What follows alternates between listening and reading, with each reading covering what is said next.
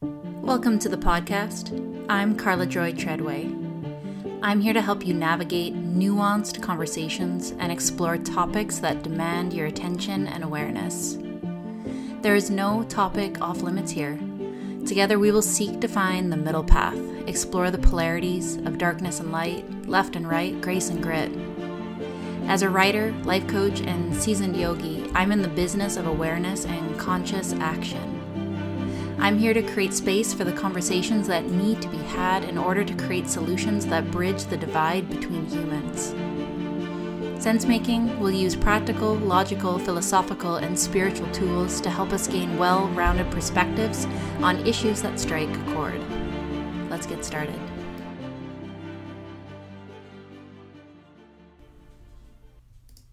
Hey everyone, welcome to the show. Today I'm interviewing my friend Jazmin Pirozek. Jazmin is an incredibly interesting person, a scientist, a healer. She has her master's in plant biology and is also a traditional medicine woman. Today we're going to talk about ayahuasca, boreal forest plant medicine, God and science. This is a interesting and pro- uh, provocative conversation. You might hear some things today that challenge your understanding of medicine. And we're going to talk about some things that are a little outside of the box, and I'm here for it. Before we get started with the show, um, we're just going to mention today's sponsors. This episode is brought to you by The Sovereign, a wellness membership to move us forward in a world gone wild. If you've been listening to the show for a while or know my work, you know that I am passionate about all things wellness. I teach mental health practices, breath work, meditation, yoga, mobility, all things to do with body work, energy work, healing work. I'm also a business coach. I help people make money and I love the marketing world. What I notice in this freedom community and a lot of the people out there in the world is we're feeling stuck. The Sovereign is a membership that will give you everything you need to be well, happy, and free. It'll give you motivation and inspiration to keep moving forward. So, we'll take very good care of ourselves with mental health and physical practices. We'll learn to build businesses. We'll learn to preserve wealth with things like Bitcoin and commodities. We'll learn about gardening and homesteading. We'll learn about philosophy, psychology, Eastern wisdom practices. Everything to get your wheels spinning and your eye on the future so that together we create a future that benefits us all. The Sovereign includes on demand content, live community workshops, and an interactive online community with people that think just like you. Get on the waiting list now and save 50% off your membership for a limited time only. That's only $20 a month, and you'll set that price for life. You can register on my email list or see the link in the show notes. Our second sponsor is my favorite liquid glow collagen. You might have seen those creamers, those little powdered creamers. You can put it in your coffee. You know, I had those for a long time. It did absolutely nothing for my body.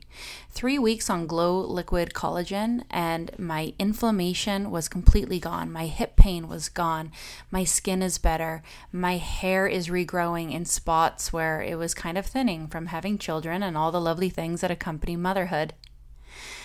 Glow is the only type 1 liquid collagen that I'm aware of that contains high impact nutraceuticals like biotin that are guaranteed to help your body, hair, and joints.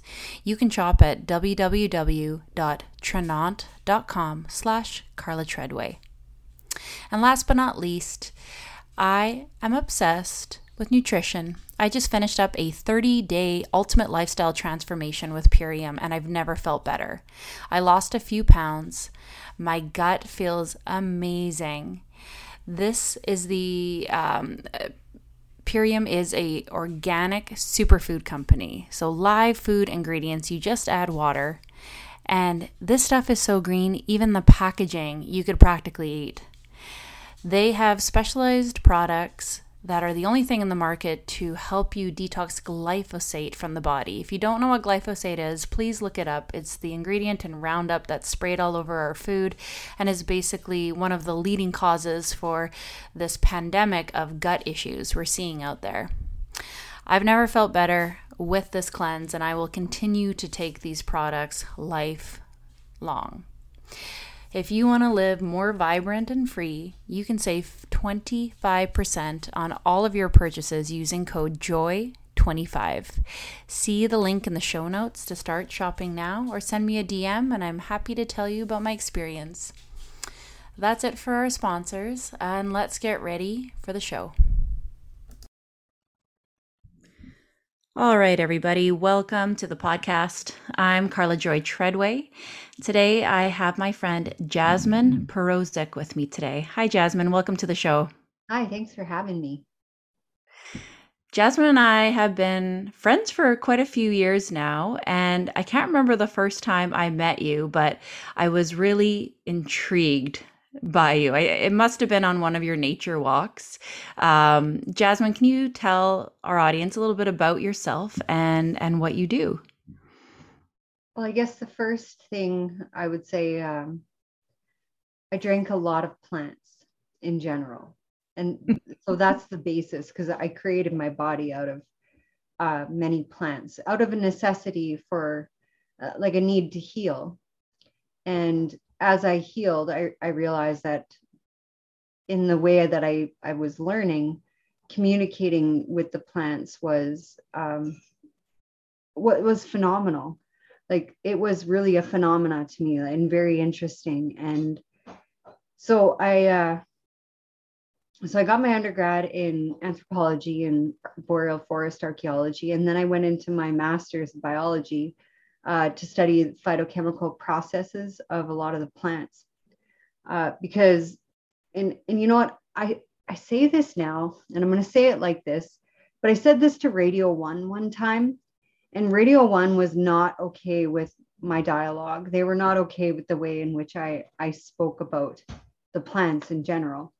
Plants like, are people. We communicate with the plants and they communicate with us just many times we think it's subtle and it's not so subtle when you've spent the time with the plants. So uh, radio one i did an interview and i was talking about how the plants were communicating with me.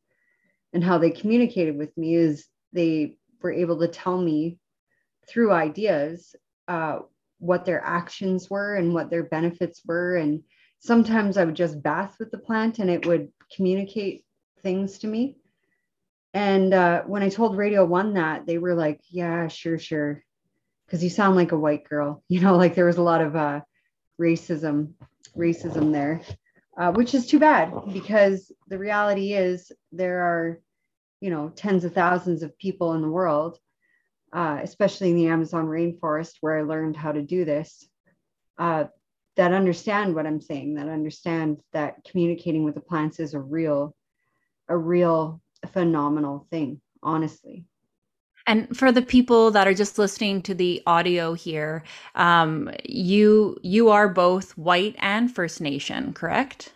Yeah. Well, my dad is uh, was Ukrainian um, and fluent in the language and the food and the culture, the the Catholicism. He was very um, devout Gnostic, um, not Gnostic, uh, Greek Orthodox. Orthodox. So he was very Orthodox and then I was raised Catholic, and my mom is Cree, Ojibwe and Cree, and so I was raised with the the teachings of the land with her, and the names of all the trees and what trees did and and their function and the, the function of the lake and the rising water levels, the the lower water levels. Like I got to learn all that from her. So same with my my father, he learned um, that kind of uh, that kind of knowledge from my grandfather, my mother's father. So uh, it was like quite the eclectic thing. So that's I'm I'm a mixed breed, and that's just uh, I'm a Bill C31. If anybody knows what what that is, I'm Bill C31 kind of Indigenous person. Mm. And how beautiful that it it it all belonged in your family. And I think that's what I've always found so interesting about um, your work and your education is that it really holds these polarities, these paradoxes, like the fact that you are a, a plant biologist who deeply understands just the science behind it, but then there obviously is such a heavy emphasis on spirituality involved in your work. Definitely. I don't think there's any other word to explain it other than that. And if anybody can find a word, please uh, let me know what it is because I can't explain. Like there's another consciousness that we interact with. We're not separate from the plants. And biologists, they'll, they'll tell you this that we're not separate from any one, any one plant, anything that's alive. We all have a common ancestor. And that's just normal. Like that's just a normal thing in science to you have to understand that to uh, understand how evolution really works. So um, a lot of these fundamental concepts you need to know to be able to continue in science. And if you don't believe in any of them, you wouldn't be able to apply it. So I was able to apply it by drinking the plants. They tell me what they do, and then I go and look up what they what their chemical constituents actually did in the human body. And it was completely, completely the exact same as what I was told wow. by the plants itself. So so the spirit informs you and the science confirms it. Yeah, it, yeah, that's right. Yeah, science has finally caught up because all of the healers and all of the traditional peoples that I've worked with over the years say the same thing. And you know what? It, that's the way it worked in science, like in, in ethnobotany, like I studied. Uh, people would talk to a healer, the healer would tell you an active plant, and then we would go and investigate that plant, and then we would find out that it was actually true. Like sarsaparilla, like we hear lots about sarsaparilla, and sarsaparilla is a, an energy creator and it's supposed to, it's related to ginseng. So you can imagine that it's an aphrodisiac. And well, we know that, you know, traditional people know that. And they, they call it rabbit root because, you know, you go like rabbits. but that's that's really the discovery phase is that that's what scientists did they just listened to what the people told them and then applied it and so did you have you, to be able to apply science. Did you pursue these two uh, avenues the same? Like or, or did you do one before the other? Like were you more interested in the spirituality side or the science side or did it all kind of just materialize at the same time? It was all one thing. It was mm. one thing for me. And it, that's mostly because when I started my apprenticeship with uh, Maestro Juan Flores in the Peruvian Amazon, I was studying plants in the way in which I, I would spiritually study it. I would drink the plant and I wouldn't eat salt, sugar, grease for at least 10 days. And sometimes I would go a month and a half when I was in the Amazon. And then the plants were communicating, and not just communicating, helping me unfold my whole life and then helping me to see my whole life and you know lo and behold that's what science will tell you that it that it actually does helps you unfold your life depending on what you're depending on what you're drinking but i probably drank 19 i think it was 19 plants in the peruvian amazon like that. So i got to learn from all of those masters. They're considered doctors down there. They call them curanderos or curandera. And then here we call them grandfather and grandmother. But it's the same concept. So I use the same method I learned in South America to learn the plants here. So when I was learning the plants here, when I have been learning the plants here, that that's exactly what I've been doing is um, and you know what? If you have salt, sugar, and grease, it's okay. It's just slower. That's all. So I would even, you know, drink the plants, not eating a, a diet like that, and they would still communicate with me. It just takes a little bit of work for them to get into you. Okay, so there's a really practical reason for having a strict diet before you take plant medicine. Uh, it, it's not just spiritual reasons, like you need a, a, clean vessel. Yeah, you need a clean vessel. You want to be, and they, what they call it here, like the traditional people call it here, is you want to be hollow bones. You want to have hollow bones so that everything can flow right through you.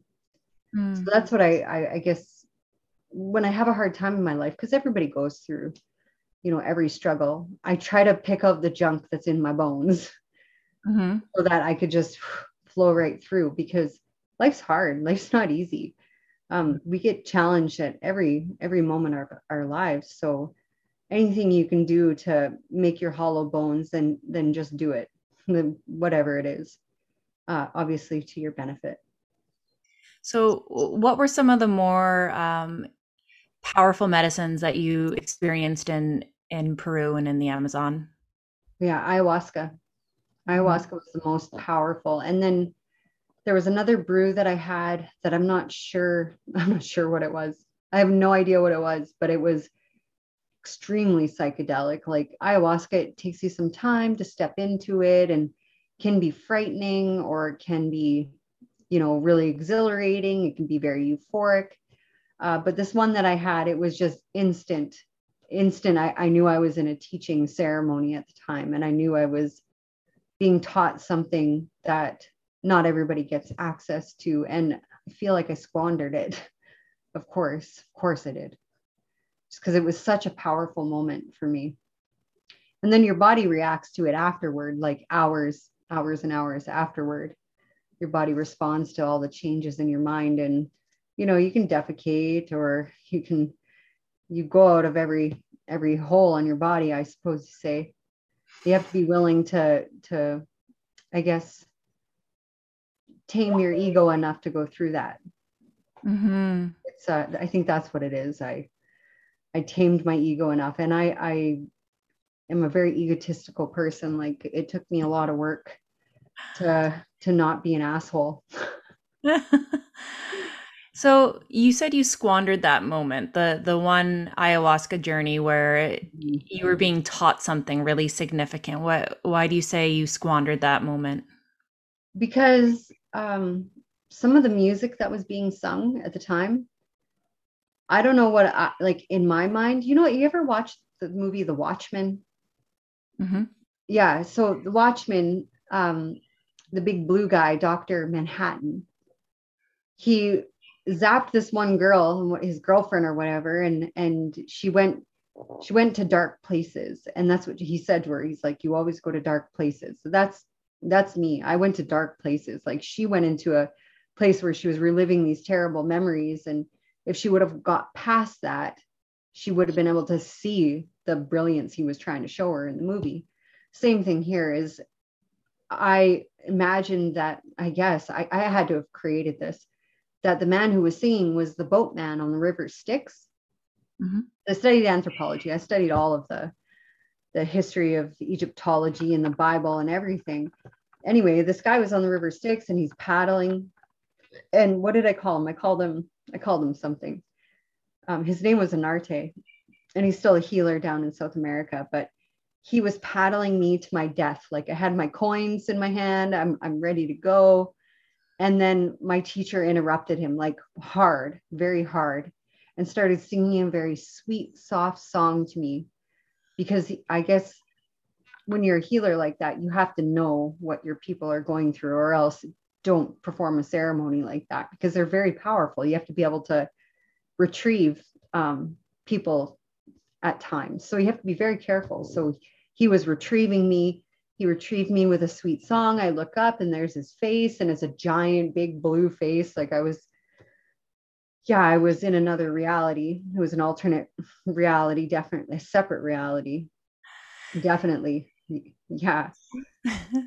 so, for people that aren't aware of what ayahuasca is and they're hearing this that you're going to hallucinate and it might be terrifying and your body's going to get horrifically ill after why do they want to do that yeah because it's not all the time if mm-hmm. you're lucky you'll you'll puke and poop and have a terrible time if you're lucky because most most of the time people go to sweet places or they go to good places in their minds but if you're someone who has a predilection of going dark, you can go very dark very quick.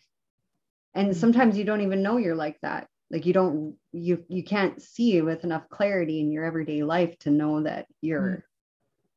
you're faced with the darkness. And then what ayahuasca does is it just puts a weight on you. It just like weighs you down and but it's not really weighing you down I, I, interpret it as it's a hug it's hugging me it's hugging me, hugging me, hugging me. And so, what is most inside me is what comes out. But what needs to come out most will always come out. So, if you got, like, I think the first the first 40 times that I had a ceremony, which took years, obviously, uh, the first 40 times were terrible and terrible, terribly frightening and and the most scariest thing in the whole world. But then now I'll do ceremony and it's not that. It's never that ever again. I'm never gonna have that. Like you always you go a certain length of of you know study and then you might retract a little bit but you're never going to go back to the start. You're always going to be back. So you have another ceremony, you have another ceremony.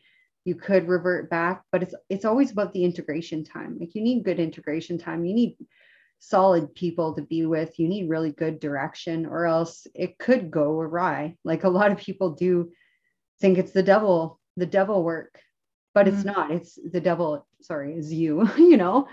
Mm-hmm. Like that's really what it is. And so when I do ceremony with people, I realize that they're all just infants and I just have to care for them as much as I can. And some people are more dark than others. And so they need a certain kind of care. So really the care, like in a ceremony that I, I would conduct is I'm singing most of the time. You don't touch people because I have a I have a rule. You, you should never have to be touched unless you know someone was going to communicate that with you but it's very hard to communicate that in ceremony to to do that.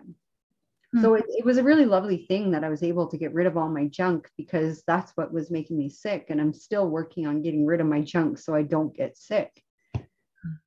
And that's just you know my history and where i've come from and all of those things that that keep coming up.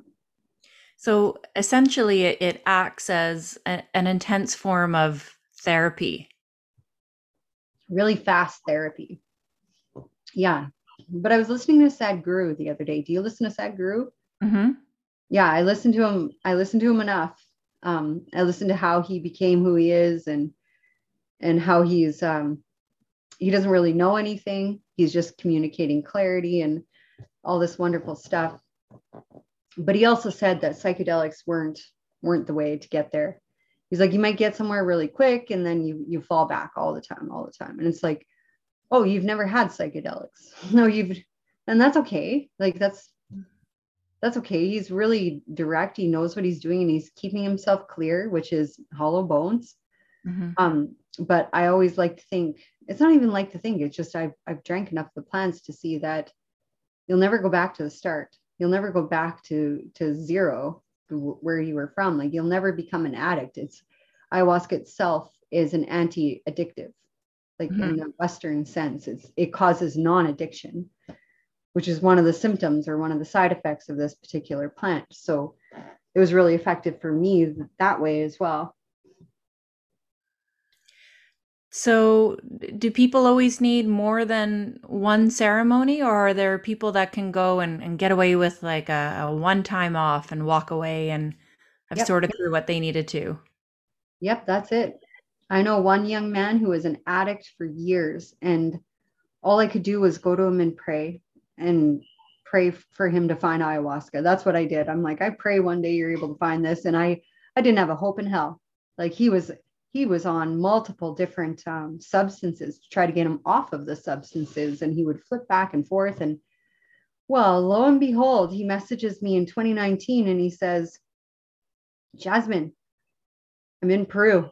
I'm about to drink ayahuasca and i like i i nearly fell over because i'm like how are you how are you in peru? Like you're a strong powerful addict. Like how is this even happening? I'm like are you clean enough? And he's like yeah, I've been clean for a year. I, I just couldn't believe him because he's he came off of all of the, the the transitional drugs to come off of opiates and things mm-hmm. like that.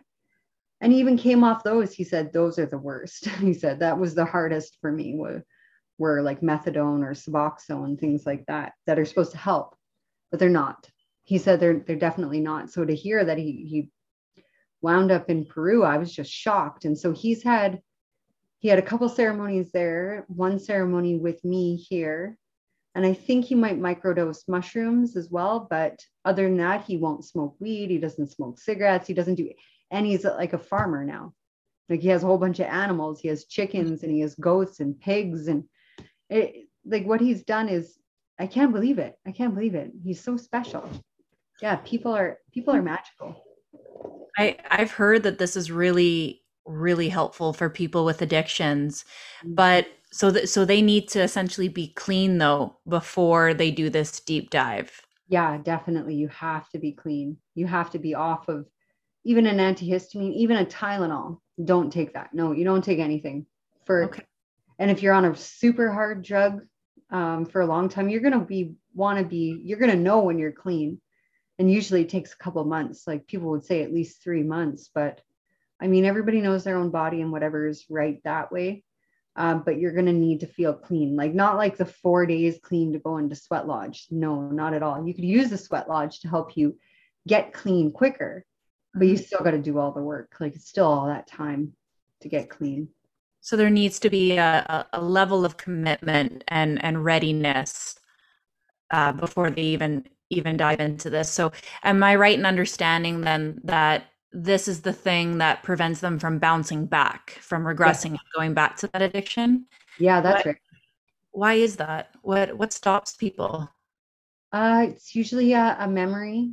It's usually a memory, and, and as you would know, memories are lodged all over our body. They're they're lodged into us, and a lot of the time, many of these memories are lodged into our guts and so with ayahuasca it could take one time like you could puke and and and go the other way uh, during that time and you could get rid of those blockages that are, are stopping everyone and you could come out new from that now I, I would say but for most people i've seen you know with with that young man that i was talking about took him three times and then he mm-hmm. microdoses mushrooms and then other than that he's like dead against because i think because the plant, you see, ayahuasca really cares about you, really cares about the person who's drinking and personally cares about them. Like they want to make sure that you have your teddy bear with you, you know, the thing that comforts you. You want to make sure that you have the most comfortable bed. You want to make sure that you have the most um, enough water. You want to make sure you have all of your basic needs met. Like they really care about, just like mama. That's why people call her mother.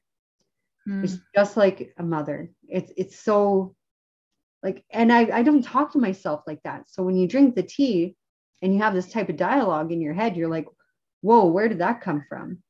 Mm. Well, it hmm. taught me how to be a really, really good mother, like caring for every basic need that you have. And then one of the basic needs is I need a hug. And she comes in and hugs. It just mm. makes you feel hugged and it's not like that for everybody you know some people got to go through whatever they need to go through at the time but it's different for everyone and, and it's usually you know the creation of new memories like new memories. I know someone that created a new memory of of you know they had always had a bad idea about their own death. So they created a new memory of death. So they weren't afraid anymore. So it's it's a lot about creation. And that's why it's the god particle. Like that's what it, mm-hmm. that's how it makes you feel like you are you are the creator. And just nobody knows. We're not separate from anything and if god created all of this then and we are little pieces of god then you can function this way. You can function this way in such a beneficial way. And same with ayahuasca. Like ayahuasca you can use it as a tool. And she loves that. She's like yeah for sure. Come on in. And if you like to look at scary things, you're going to see scary things. that was me. That was me when I when I started. I, I can't believe I went back again and again and again. I can't believe I did that to myself. And now I'm like, whoa. It's because you see that there's something there. You know something's there. Very aware of it. Yeah. What I mean, what did keep you coming back 40 times of terrible experiences? You kept coming back. Was it just because you heard that you know one time you're going to get this beautiful realization or you're going to figure it out what what was the thing that kept you going? I think the first time the thing that that kept me there was i i yeah it was really awful really really lots of pressure pressure and i'm like oh god everybody can hear me. I'm so embarrassing. And i was really loud. And i like sometimes when i get loud i i get loud and i interrupt the whole room. Um, but it, at the end of the ceremony, I asked a question and I asked, Can you show me where the plant I'm looking for is? And what I was looking for was our own ayahuasca here. And it showed me it showed me a blue flag lily. And it just showed me the calyx, like the very top of the seed pod after a lily uh, falls away. It just showed me that. And then I'm like, oh my God, okay. And so I, I, I looked into it. But what brought me back was the memory or the, I guess, the vision after that. It was the teacher who made the tea. It was Maestro Juan Flores in Peru, and he was wearing his get up and everything. Because I'd seen him in National Geographic uh, France, and I've seen him, you know, in other videos. And so he's always wearing his kushma, his like striped robe that says he's a master. And he said to me, You got to come to Peru. Everyone should come to Peru. And I'm like, Okay. And so I probably had another one ceremony after that. My husband had one at the right after I did because we didn't want to go at the same time to mess with each other. And then we both left six months later after my first ceremony. We both left for Peru. Hmm and then we found ourselves in Peru and we were there during a very powerful ceremony time and I didn't even know there was a bunch of shamans graduating and we met all of these masters. And I had I didn't know I didn't know at the time what I was doing. I was just so happy to be there. And it was crazy because they just drove us out in this truck like a 2 hour drive like hard hard drive um, through water washed out roads and they were all made of clay and all the clay is colored red and and you're in the jungle and you're not and nothing is familiar. And i was just so happy to be there because once i got there i took a breath and it was all steam. And i'm like what? Look over and there's the boiling river. The river's boiling at, at i think 89 celsius on average. And just to see that river of boiling water meant to me that the water was safe to drink for one.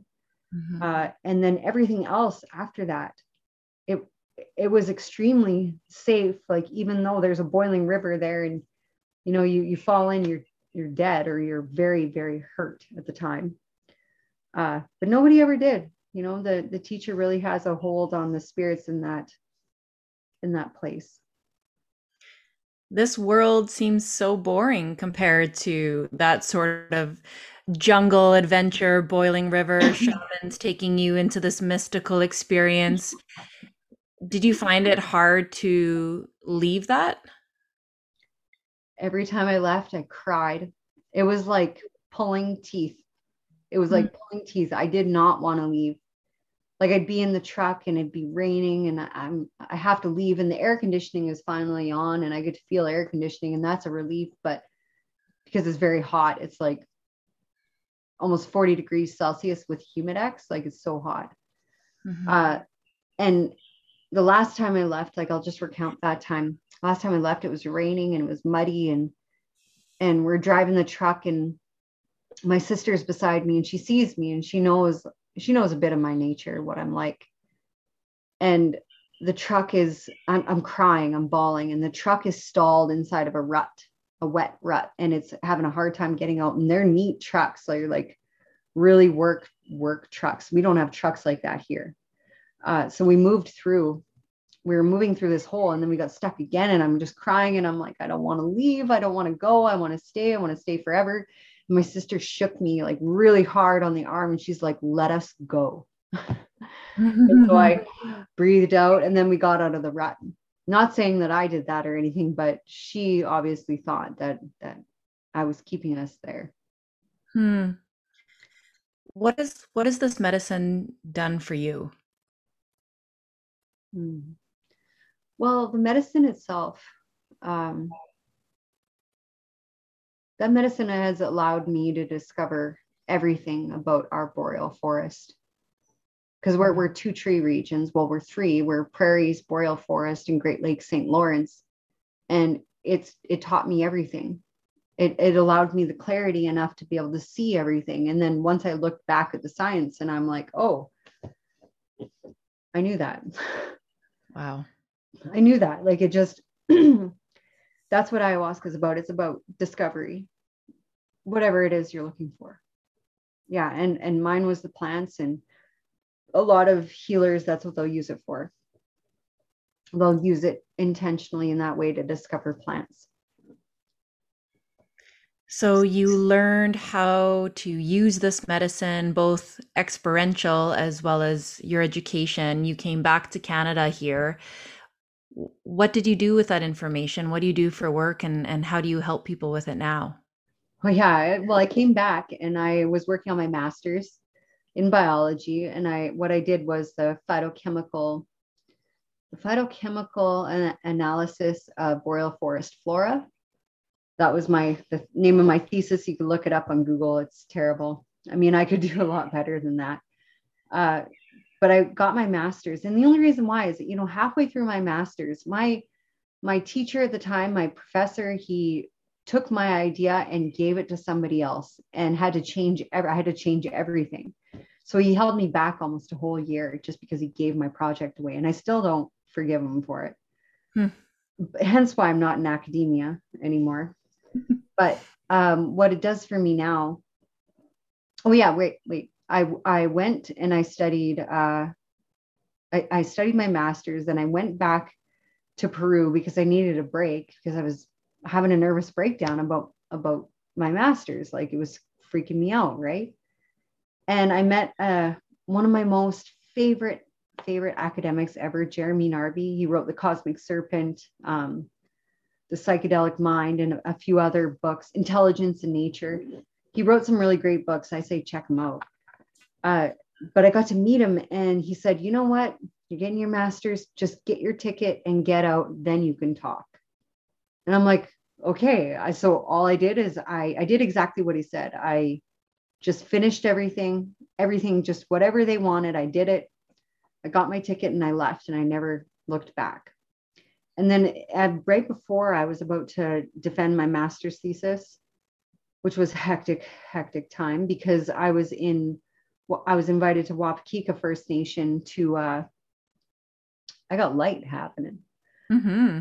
I was I was invited to Wapekeka First Nation uh, for crisis response to go um, cook plants for a lot of the elders that were suffering there. And I realized because I walked in right as soon as there was a funeral on, I walked into a funeral and the person who hired me just hailed me and then said, Hey, make some tea. And I'm like, Whoa. And I, I brought my whole chest of, of plant tea with me because I don't know. I don't know what I'm doing. I had no idea. I just went up blind, took my stuff, went, brewed my tea. And then the elders said to me, Hey, I used to drink that when I was little. I haven't drank that in forever. And I'm like, that makes sense to me because that's a really common tea. It was sweet gale tea. Mm-hmm. And it, it calms people. It allows you to, to dream well. It allows you to sleep. It, it does all these awesome things. And you can buy it from the Algonquin Tea Company uh, as lucid dreaming tea. Doesn't always do that, but. Oh, you gave that to me once. I it's did. like mild, gentle, beautiful ayahuasca. Because I, yeah. I used to have this recurring dream where I was in a panic because I had lost my husband. And he was about either he was gone and in danger and I couldn't find him, or it was like a jealousy dream. Like I needed to find him because he was about to cheat on me. And I, I had had that dream so many times. And I made that tea you gave me and I drank it. Well, sure enough, I started having this dream. Where is Dan? Where is Dan? I can't find him. And all of a sudden, I just hear, what? and he's standing right in front of me. He's like, I'm right here. And I've never had that dream again. It's wild. like they say this the plant medicine like solves your problems. I'm like, it did. I don't know what it was, my stress around that issue, but one time drinking that tea, found him. There he is. That's awesome. I had a friend that did the same thing. She uh, took Blue Lotus before bed, and we were up north in Wapekeka again. And she she had this dream and it was a nightmare. It was it was terrible. People were getting killed. And then the next night she was having the exact same dream. She's panicking and she was we were taking Blue Lotus while we were there and that was that was fun. I didn't have a hard time with it. She did. And then she had the dream and she's dreaming and it's all nightmare terrible and then somebody yells cut and it was a movie. so it, it just it makes sense to me like the way you're you're interpreting it is because usually the answer is very simple. It was just a movie, or it wasn't real, hmm. or or he wasn't really gone. Yeah. And so I haven't I haven't taken ayahuasca. I I have played around with microdosing and and some things and my concern about ayahuasca because it was it sounds like it's such a powerful medicine. I was always frightened to take it because I thought, well, not because of the tripping out and seeing scary things. I was scared about the realizations. Like, what if ayahuasca tells me I need to leave my family and run off into the bush and be single or or something wild like that? But from what many people have told me is the realizations that you get are often very simple yet profound, like you should call your mom more and just love her. Like little things like that. Yeah, that that's the way to put it. Call your mom. Yeah. Call your mom if she loves you. That's a that's brilliant. Yeah. You know, I think I might have had a really difficult time because of my intention of being there. My intention was to learn to be like my teacher, to learn medicine in the way that he would know. Mm. And to know it in a really deep and intricate way where now I'm not afraid. I used to be afraid to drink it every single time I would have it, like extremely afraid, like frightened for my whole life because I didn't want to see. And then now, uh, like it's a it's a welcome gift, a lovely welcome gift. I felt that way about every every drug, you know, mm-hmm. mushrooms mm-hmm. or ketamine or even the designer drugs like 3-MMC or any others like that. I was so frightened and and now it's not it's not that anymore not at all and now that you're back in Canada, um, it's not just ayahuasca that you use to help people with addictions and suffering. It's all like, like you said with Sweet Gale. It's all sorts of medicines that are local to here. What What are some of the other plants that you use with people to help them? Hmm. I was going to say every other plant, but no, specifically uh, the next one I would use is black spruce. Black spruce is really sweet, sweet being, sweet being, and really cares about the way you live and wants you to live well and and wants you to to raise yourself to higher heights. Essentially, you know what, Carla? I gotta close this window. Yeah, no problem. it's lovely, but she's got this beautiful uh, sunbeam right in her eye as the sun is going down. It is beautiful. But you have to see. yeah, I have to see, and it, it's it's majestic. Ah, okay, good. We still got light happening. Um, now where was I? Um, oh yeah, spruce. Yeah, mm-hmm. black spruce. They call it shikopiatic. Shikopiatic means stick or you know wood stick, and it, there would be a different kind of ending here in uh, the Kenora region, mm-hmm. but shikopiatic that's what they call it. And I know it's really sweet because not sweet tasting. I mean sweet like a sweet being. Um, because I spent a lot of time in the north, and there's a ton of those black spruce trees there, and one day it you know i'm out i'm foraging for something. Um, i can't remember what it was. I think it was cranberries. And the the tree started singing to me and it sang to me a very high pitched song. Like i couldn't even reach the heights of of that song. Like i can now but at the time i couldn't even reach those heights. And and now like if i sang it for you it'd be the sweetest it's the sweetest song ever. Like i okay, I gotta say because I can't can't explain it until until you hear it. it goes.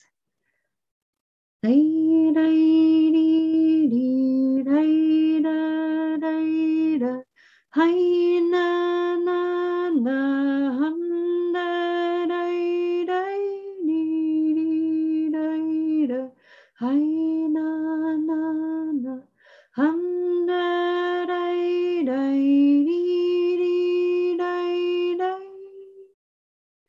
really pretty. Like beautiful.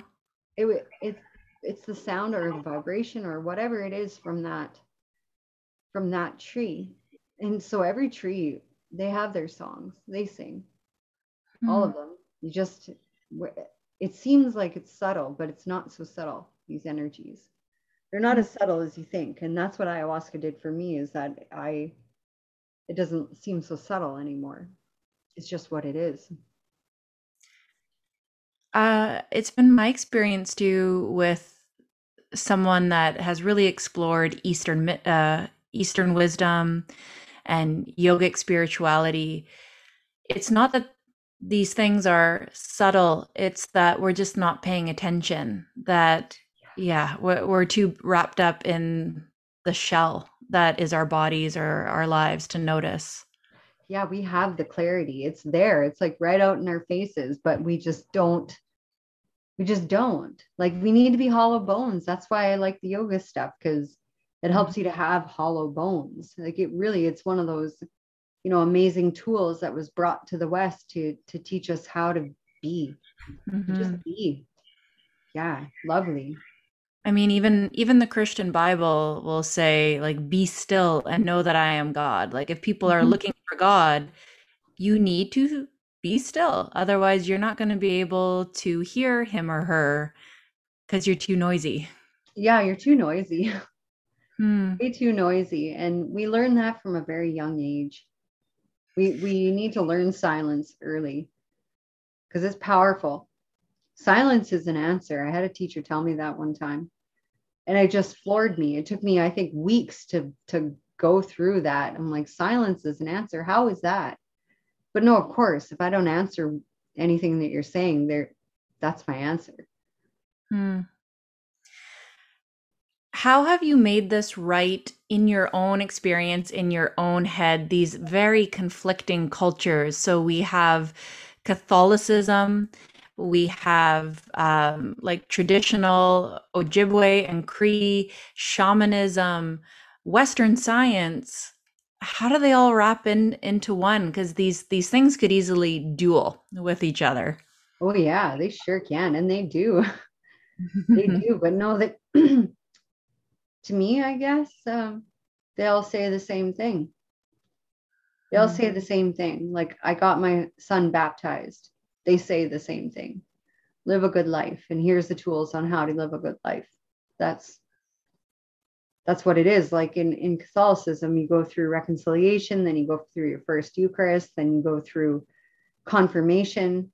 You know you go through all of these these rites and there i think there's four you know before you're 12 years old.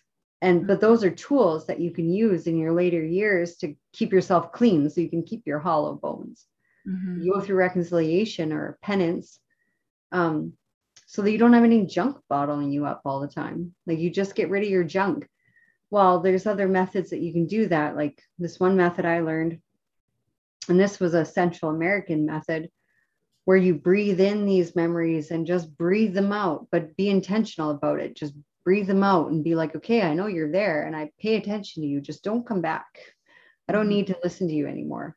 Because I would get intrusive thoughts and I would have to like blow them out in, in essentially. And it's kind of a penance to me. So there's similarities that way. And same with ayahuasca like you you puke in the bucket you're puking those things. Those are your that's your penance. Mm. that's going to help you forgive everything. So i think they're all the same. Same with sweat lodge like helps you clean your your body out. It's all about the hollow bones everything. I think that's the the key that's mm. key I've I've had to make peace with these practices myself as well and I think even though I love to dabble in the spiritual realm I'm also very uh, pragmatic and practical so I just look at cause and effect. Um, I was raised in a Baptist Christian home and didn't really have anything to do with it as an adult but it was definitely deeply in me from going to church every single Sunday. And then when I started doing yoga, I absolutely had a, a, ton of questions about this. Like something in me was, I don't know if it was something in me or maybe the people around me. For for sure, people around me that were more orthodox Christians were saying, you can't do yoga, it's evil. You'll let evil spirits into you and into your body. Well, that frightened me, yet I really felt called and pulled to this. So it took me a while to really see where I stand with that. Mm-hmm. But I honestly remember, like, I'm very young at this point, 20, 22 years old. And I remember praying about this and just saying, if I'm not supposed to go this way, close this door, close the door. And the next day, I would literally get a phone call with this I think the first time was this wild opportunity to have this paid for training to fly me to the other side of Canada. And then the second time I prayed about the same issue, I got a phone call asking if I wanted this beautiful yoga studio space. And every time I posed that question, man, did the the doors flew open. And even as I say this, I'm going to have people on the Eastern wisdom side get mad that I'm talking about Christianity. I'm going to have Christians getting really mad that I'm talking about yoga.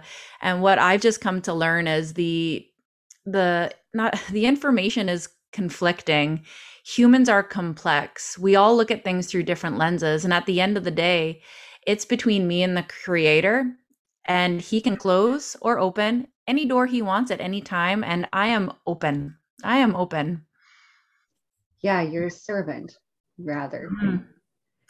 right and i was saying fruits right? So you know had i started doing yoga and i turned into a drug addict and became depressed well you know maybe that's not so good for me. Yeah.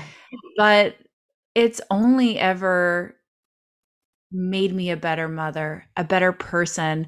I've devoted most of my life to helping other people for free I've worked like so many hours for free. Running a yoga studio was essentially working for free. Um, and I was so happy to do that. You know, it only made me a better and stronger person and continues to do so. Um, so they they complement each other. And so for me too, like you're mentioning a tool. Mm-hmm. The Bible didn't give me tools. It was here are the rules to be a good person but it's really hard to be a human where yoga and coaching and psychology and or microdosing like there's a million different things breath work meditation these are tools to help you be the good person because sometimes it's not enough just to pray for that. You need more. It's difficult. Yeah that that makes so much sense to me and you know what? I know what you're talking about in catholicism. Um, there's that's a heavily like especially they talk about reiki like don't go to reiki. But the reason why they say that and don't go to get your tarot cards read or anything like that is because there's doorways that open. And i know this as you know doing the the south american work with the ayahuasca is that these doorways open and these things come flooding out that are not yours and they don't mm-hmm. belong to you, but they get sticky. They're sticky things that you just can't get rid of. And I always like to say that that's like that's a form of shamanism that they're actually talking about that energy type of work. And that's how I I view Catholicism for myself is that like the movie Constantine, I think that that says it all. Like that guy's a shaman and he's just doing shaman work. They just call it Catholic. Mm. Um, but the same thing, like I had this lady tell me, you know, don't do tarot cards because there's because because don't because it's not good for you. And then I realized, well, there are doorways that open up. So there are times where I might read a tarot card for somebody in a particular case. I mm-hmm. will. And I'll, I'll tell you whatever they're saying, but then I shut it and then that's it. Like it's that's it. I don't I like you can get obsessive with those kind of things and they can very they can deeply infect you whatever it is like however they influence you to think like because you're in control here you know well that makes sense to me when i hear about the story of not only your western education but the amount of time that you spent under the expert eye of these medicine men and women there is a very particular way that you do things. You're not messing around. There's a cleansing process. You don't let just anyone dive into ayahuasca. They need to be ready and, you know, for the same reasons, I haven't really, I don't play with those things. I've never done a Ouija board because I absolutely know that there's more than this physical realm, that these other things do exist and they're not really meant to be played with. You do it with the right people under the right conditions with the right intention because, yeah, who knows what you're letting into your life. You have no idea. Ouija boards, ever since I was a kid, like my parents had one, or my siblings had one because they were much older than me, and they had it in the basement. Well, I didn't want to go into the basement for years. Like, even to this day, I wouldn't go into that basement because that feeling, just whatever feeling I put on it when I was a kid, like I didn't want that. Hmm. I didn't want, don't open that door, but I decided to open many other doors. Oh my God. oh my God. I'm okay with this door if you call it that, but it's not okay if you call it a Ouija board. Yeah. Well, and the world is becoming more and more open minded. Like we see microdosing being normalized. You know, marijuana has absolutely been completely normalized. You have like regular housewives having having marijuana now. And uh when I was younger, I had a really serious and long bout of depression, and I was kind of at my wits' end at one point. And I went away to uh, like a festival. Um, I was much younger then. It was like a three or four day festival, and I was at that like just throw everything out the window stage. Like I kind of give up and I just I want to go and party and forget about my feelings and I did LSD for 4 days in a row which sounds really intense. I'm surprised I'm even telling this audience. But at the end of those 4 days I felt amazing. And I didn't feel like I needed to keep doing that. I didn't feel like addicted. I felt like I had purged something and I thought I would have felt worse, like how people would after drinking straight for four days. Oh, yeah. I I felt relieved. And we had a, a death in the family a few years ago. And well, keep in mind too, at that festival when I was younger, I wasn't microdosing. I was I was dosing. Um, but then as a the, the mature adult that I am now, when I started experiencing depression when we had a death, um, I microdosed with it and I did it properly, like one every three days for a couple of months. And microdosing to the audience, if they're not aware, you're not high. You're taking the tiniest little bit of of medicine. If if you're feeling it, you're not quite doing it right. Um, it's so little, yet the world is just a little lighter. Things are a little sparklier. Um, it really took the edge off grief. And I used it for a period of time, just like you would properly use medication in that way, too.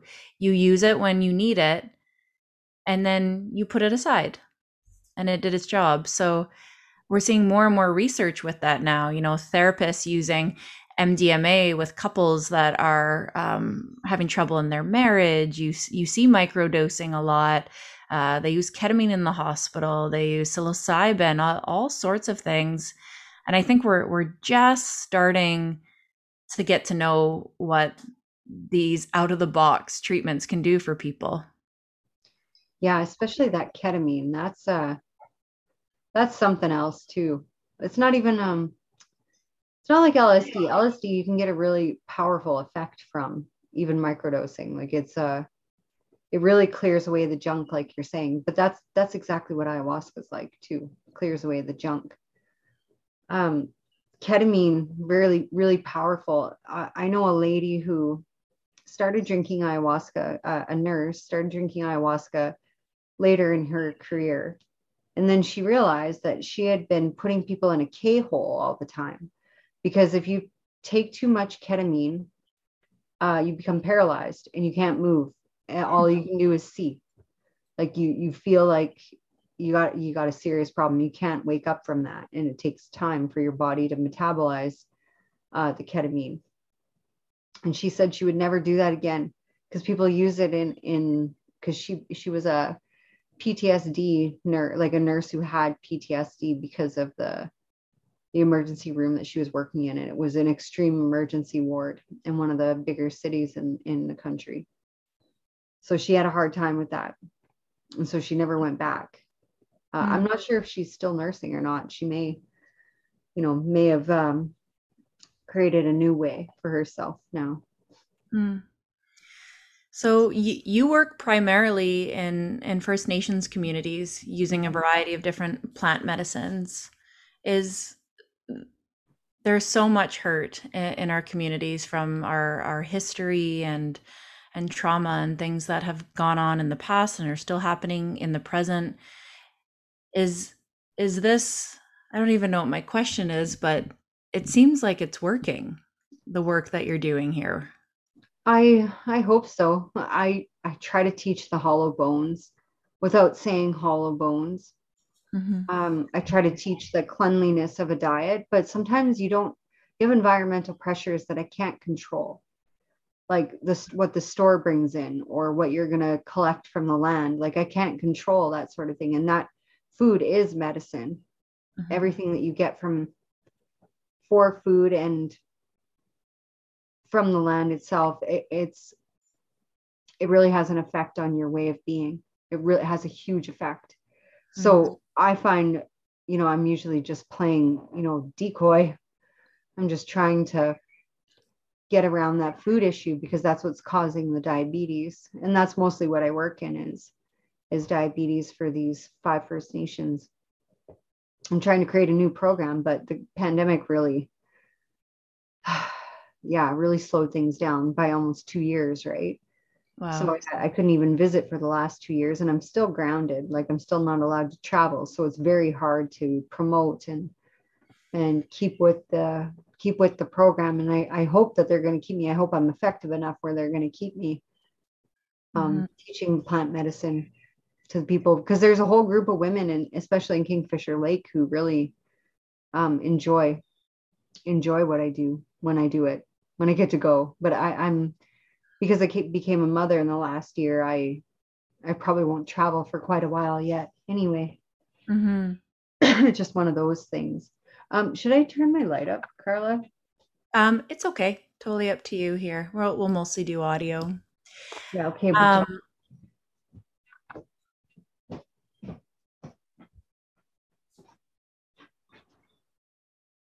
Maybe it's just bugging me. I think that's what it is. Tyler and I became adults.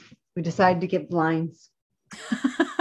They're so expensive. It really is an adult person. I found a good deal. Don't worry about it. I found a good deal. I'll send it to you. Blinds galore. cheap. It was like 600 bucks. We did our whole house. That's cheap. Anyway.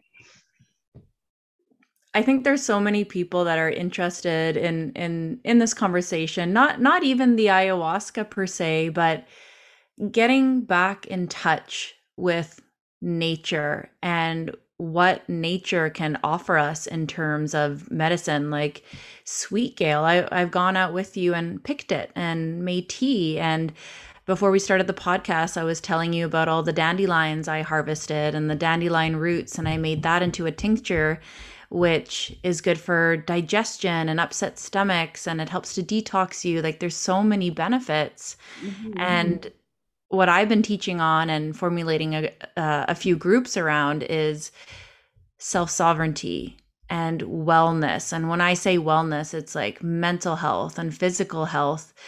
And when I say sovereignty, I mean taking bold responsibility for our lives. And I can't think of anything better, really, than understanding nature, the plants around you, where you live, and how to utilize them and turn them into medicine. It's it's such a simple and powerful way to take charge of your life. Yeah, it's autonomy, straight up autonomy. I think that's why I was hired by those First Nations too, is because um, there's a tribal council called Aski Nation, and it has i think 49 communities within within its umbrella which are five of the communities that i work in. And they have this idea of health transformation.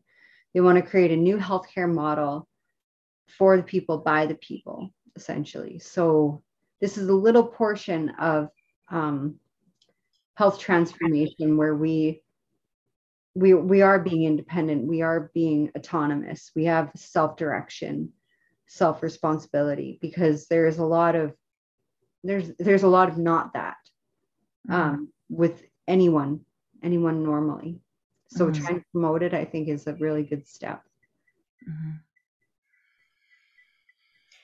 What I've witnessed too, and in a lot of the communities and the people that do really good work here in our hometown of uh, Kenora in Northwestern Ontario is uh, the the people that seem to be the most impactful and helpful in communities um, are the ones who are bringing people back to their traditional roots, taking people that are suffering from addictions or maybe they've been in jail and um, you know, my friend Dan Yerxa, he takes them racing, he takes them to powwows, he just brings them back to culture. And, you know, I, ayahuasca might not be part of the culture, but the plants and harvesting and foraging and and all of this absolutely is. Yeah, ayahuasca specifically for me. I, would have to say that, like, because uh, I don't teach that. Mm. Um, but it was for me for discovery so that I, you don't have to drink it now. I drank it for you and mm-hmm. I'll impart my teachings for you, you know, like that's how I I communicate that to others is like it's not necessary for you. You know, if if you needed that sort of thing, I could help facilitate you in whatever way you need. But like there are churches outside of uh, Winnipeg, the Santo Daime Church. If anybody was ever interested in that, I can direct them that way. Or there's other places that they could go, but um, it doesn't always have to be that. Mm-hmm. No. Hmm. I drank it so you don't have to. I always like that line. I love that.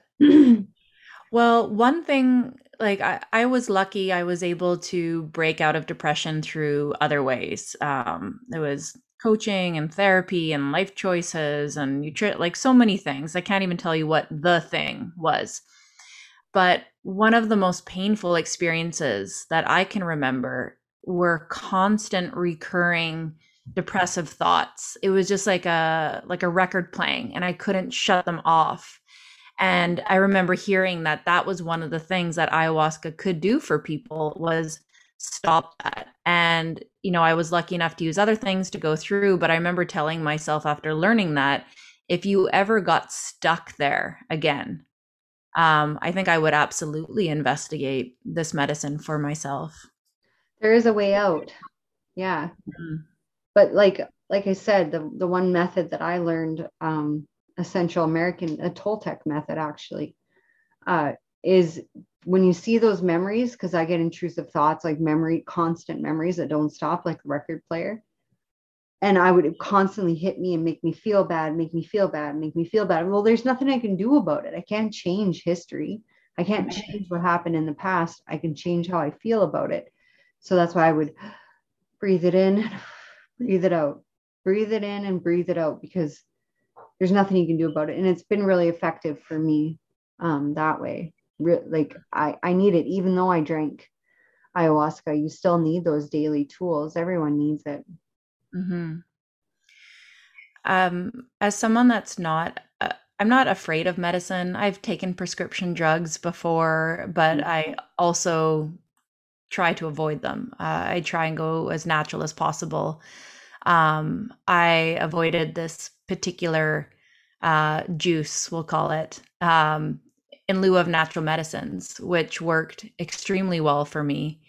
Um, I was lucky enough to find natural healers uh, to give them to me. I breezed through it. I've never had any issues. Um, and I'm finding myself more and more inclined now to question pharmaceuticals and go this natural route, especially after seeing how powerful they are. And it doesn't mean I'll never go to a doctor, I'll never go to a hospital, I'll never take Advil or any of these things. But I don't know if you're witnessing what I'm witnessing is people are are choosing sides right now and doubling down on whatever that side is. Like all pharma, all in, don't ask questions or mm, I think I'm going to start veering over to this other way and go back to my roots and back to, uh, yeah, like foraging. And I'm going to learn how to make some medicines. Or are you seeing this too? It's like a, a great divide. Yeah, it is a big divide. And there's a lot of it. There's a lot of people who are contacting me, and then some who will never contact me again. Mm-hmm. Because they they don't know. They don't know. I'm I'm an eclectic mix. I'm the same thing. Like if you have a urinary tract infection that the plants aren't helping with, well, you better go get some medication or hmm. you've got to do what you need to do for your body to be well. Whatever it is, you need to be well. and I don't think there's anything wrong with using any of the tools that are available to you. But I also don't also shut myself off either. I know people that shut themselves what like right off, like where they're not like they're not okay with z- zero vaccines or zero pharmaceuticals or anything. They're not okay with any of it. Mm-hmm. And then they're they're okay with some things, and it's just like uh, I don't think people know. I don't think they know what they're doing. I don't think they're certain about it. Well, and there's a particular medicine needed for a particular person for a particular condition during a particular time in mm. their life. Yeah. Because I I had a friend get really mad at me when I didn't and said that I didn't believe in science and that they believe in vaccines. To which I said, "Well, what vaccines? And for whom? And why? And when?" That's like saying, "Well, I trust all medicine." Well, would you take heart attack medicine? Well, no, I don't have a heart condition. Well, exactly.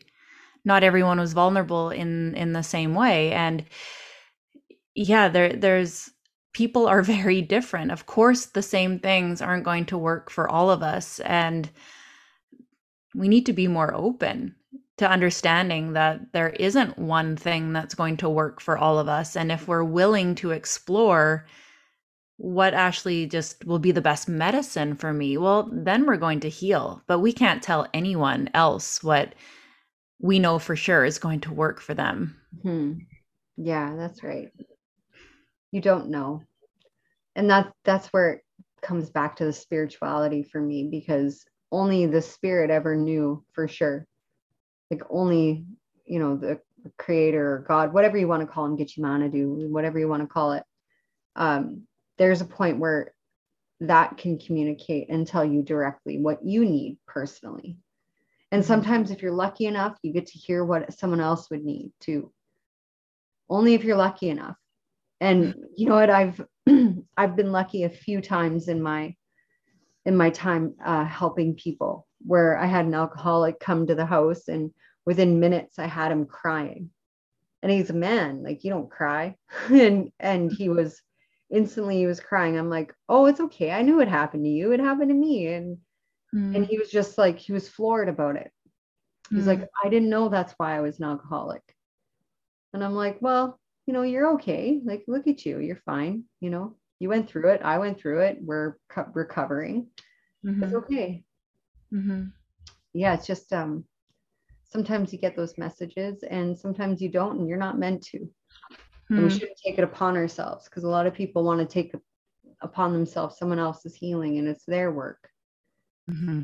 you know you can assist and so i educate people wherever it's needed but it's not always um you know it doesn't always work for everybody because they want to hear a specific thing they want to hear sadhguru talk or they want to hear russell brand talk or they want to hear whoever joe rogan talk like whatever you need, whatever you need will help. Mm-hmm. I love that. I think that's a good place to end. Just be open to exploring mm-hmm. what what's the right medicine for you and that you know we don't know we're just learning all the time more and more about these plants we're learning more and more about these pharmaceuticals are they good are they bad it's it's an ongoing learning mm-hmm. absolutely that's just the way it is and we don't want to stop. You don't want to stop. Mm. I'm gonna live a good life. So you're a relatively private person. Usually, I end with where can people find you? Um, are are you on social channels? Um, are you active there? You're you're more yeah. like boots on the ground in community. I'm a, I'm a boots on the ground girl, but because of uh, the nature of one, the pandemic really messed with things, and then two, mainly having a baby. Um, people could find me at jazminpirozek at gmail.com, or you can find me on Facebook, the same name. And you can find me also on Facebook at Boom Bay Integrative Healing. Uh, and that's like the startup for my healing center that will exist. Uh, the the land exists, but I need the um, to be build the buildings. Um, but the teachings are here, and um, I'm willing to share no matter what. Amazing. Um, I hope to be a part of that healing center one day. I can't yeah, wait. Of course. I hope you do too. I have plans already for you. You're already in my head. yeah. Oh, well, thank you so much for joining me. This was really, really, really interesting. I'm sure the audience found the same. Wow, it's it's was fun for me. Thank you. okay. Thank you. I'll talk to you soon. Yeah, sounds good.